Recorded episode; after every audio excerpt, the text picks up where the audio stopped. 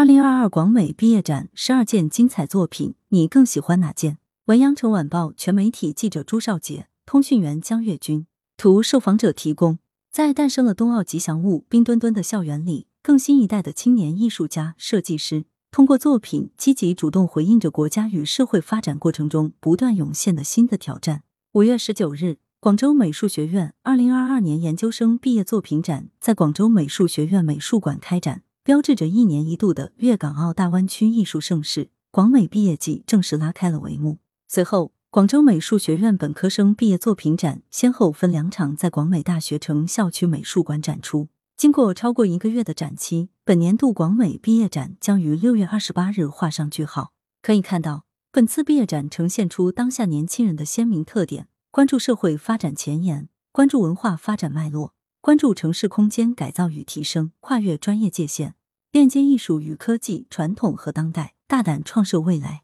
就此，羊城晚报选取部分精彩作品，并就本年度毕业展特点、看点与亮点，采访广美艺术与人文学院院长胡斌、一陈瑶、陈永基、欣然。这幅七艺壁画的灵感即源于作者对宇宙与生命之间联系的思考，微小如构成生命的细胞，宏大如天体集合，它们之间存在千丝万缕的联系。为了使这幅壁画与现代空间基调更加契合，作者在组织画面时刻意摒弃传统图案与符号，描绘了一幅介于写实与想象之间的星空景象。它既可以是从某一星球的视角欣赏宇宙诞生的壮丽画面，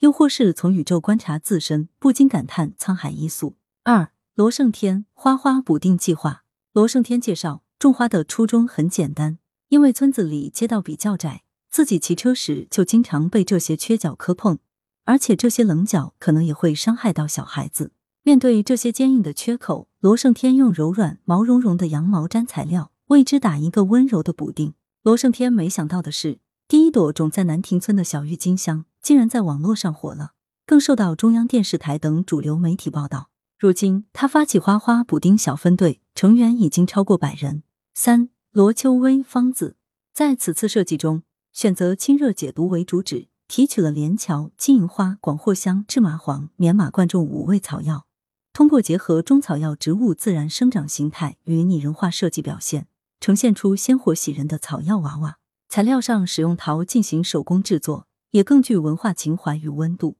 设计旨在新时代审美下，让人们能够看到传统中草药文化迸发出新的展现方式，工艺与传统文化的紧密结合，也终将擦出热烈的火花。四、刘亚兰鸟在安静的地方叫，我在每一个地方把脚贴到耳朵上。作品是刘亚兰深入大南坡美育实践的部分成果，他对对大南坡美育实践的关键词问题进行梳理，在玻璃墙贴对当时的日常绘画进行二次编辑，核心部分纪录片孩子们玩耍的地方，用影像捕捉与当地孩子们的即兴玩耍。作者希望让读者看到他们身上充满自然和野生的浑然天成的状态。五、陈俊霖曙光。陈俊霖作品《曙光》以特别的构图形式，表现人群奋力攀爬高山的场景，爬上山巅，曙光渐现。据作者介绍，该作品是为中国共产党成立一百周年所作，其独特的语言和表现形式，令人可知新一代创作者对于主题性创作的新思考。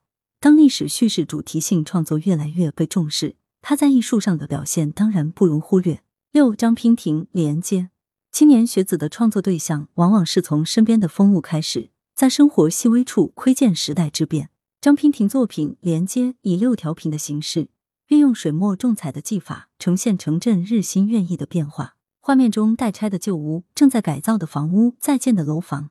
均以同一元素电线杆串联起来，其间多条细长的电线贯穿整个画面，连接不同空间，成为连接老街与新城的重要桥梁。通过电线的穿插交错，将六张原本独立成幅的作品联系在一起。七、王爱诗门面。作品《门面》则聚焦特色建筑这一主题，表现潮汕地区建筑的历史感与文化感。潮汕建筑地方色彩浓郁且装饰精致，门面常有名家题写匾额、楹联石刻，墙面常以雕刻有吉祥图案、戏剧故事、历史人物、花鸟鱼虫等内容的石刻灰塑装饰。在王爱诗看来，透过建筑面貌仍可看到当年的繁华与居住者的修养，他也期待通过作品引起人们对文化自信的思考，八、钟馗起义系列作品《旅人》作品利用漆灰的独特肌理效果，表现时间性，将其个人化的艺术体验串联起来，试图去建构一个在现实与梦幻间的奇幻世界。画中的题材分别记录着创作过程中每个时期的情感体验，通过在过程中不断的显现旅人的形象。九、柯星同重塑作品关注国家级非物质文化遗产岭南传统建筑中的装饰元素灰塑。该系列创作通过灰塑残片收集、传承人访谈、传统建筑考察、重构可能性推演、制作实践五个步骤，利用纤维材料对灰塑残件进行重构，力求在岭南文化语境中对传统基因赋予纤维艺术的生命力，尝试非物质文化遗产保护多种途径的可能性。一零甘雨诗作品《寻林记》基于麒麟扎作与舞蹈招式的创意首饰设计，岭南文化创造性转化和创新性发展日益成为年轻学子的设计自觉。作品以非物质文化遗产黄格麒麟舞为研究对象，提取麒麟舞蹈招式中彰显麒麟威而不凶、人而不憨的灵活可爱的动态，以当代新颖的数字化技术重新演绎麒麟舞，将舞蹈动作轨迹实体化，传承优良的地方文化瑰宝，吸引年轻人的关注。一、叶剑聪系列作品《寻家》作品灵感来源于作者的生活感受，他与家人因各种原因许久未能重逢，对家人的思念随着时间越来越强烈，虽然在网络上能尽情交流，但彼此空间的分隔使我的归属感渐渐流失。这组作品是作者对陪伴的渴望以及梳理感受凝聚而成，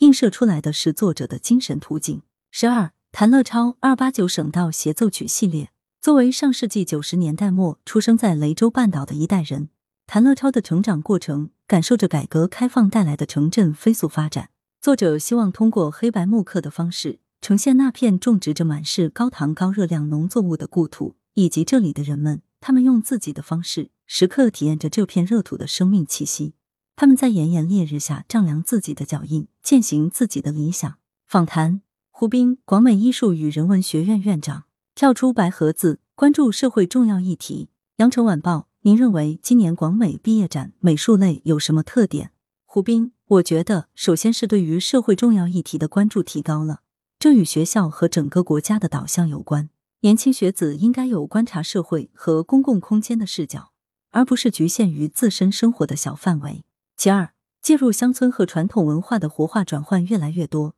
艺术不应该只在中心城市的白盒子空间活跃，还应该跟广阔农村以及社区的人群联系起来，成为他们生活的一部分。这一点真正实践起来并不容易。传统文化的转换则意味着我们如何从自身文脉当中寻找对接当下的路径，这同样需要智慧。不少学生的作品已经展示出他们在这些方面的独特视角和抱负。其三是艺术与科技结合的作品日益凸显，这在学科建设以及整个国家的发展中也是一个新的增长点。不少艺术作品越来越多地运用新媒介，表现对当下生活的感受，增强与观众的互动性。羊城晚报，社会时代发生的许多变化，如何体现在学子的求学与创作中？胡斌，这一届毕业生的生活和学习都是非常不容易的，席卷全球的新冠疫情给他们以强烈冲击，同时也促使其艺术学习和创作要克服困难，进行新的思考和转换。毕业生们也更加关注心理的微妙变化和真切感受，以实际行动进行某种带有疗愈性质的艺术思考。他们会更加关注在互联网的线上交流和生活方式，以及虚拟空间、虚拟技术的发展。因为疫情阻隔了很多线下的互动，所以促使他们开拓更加多维的表达和交流模式。羊城晚报，近年来广美毕业展受到大众关注，更成为一时的嘉年华。您如何看待这种现象？胡斌，我觉得这与广美在整个华南地区地位的提升和快速发展密切相关。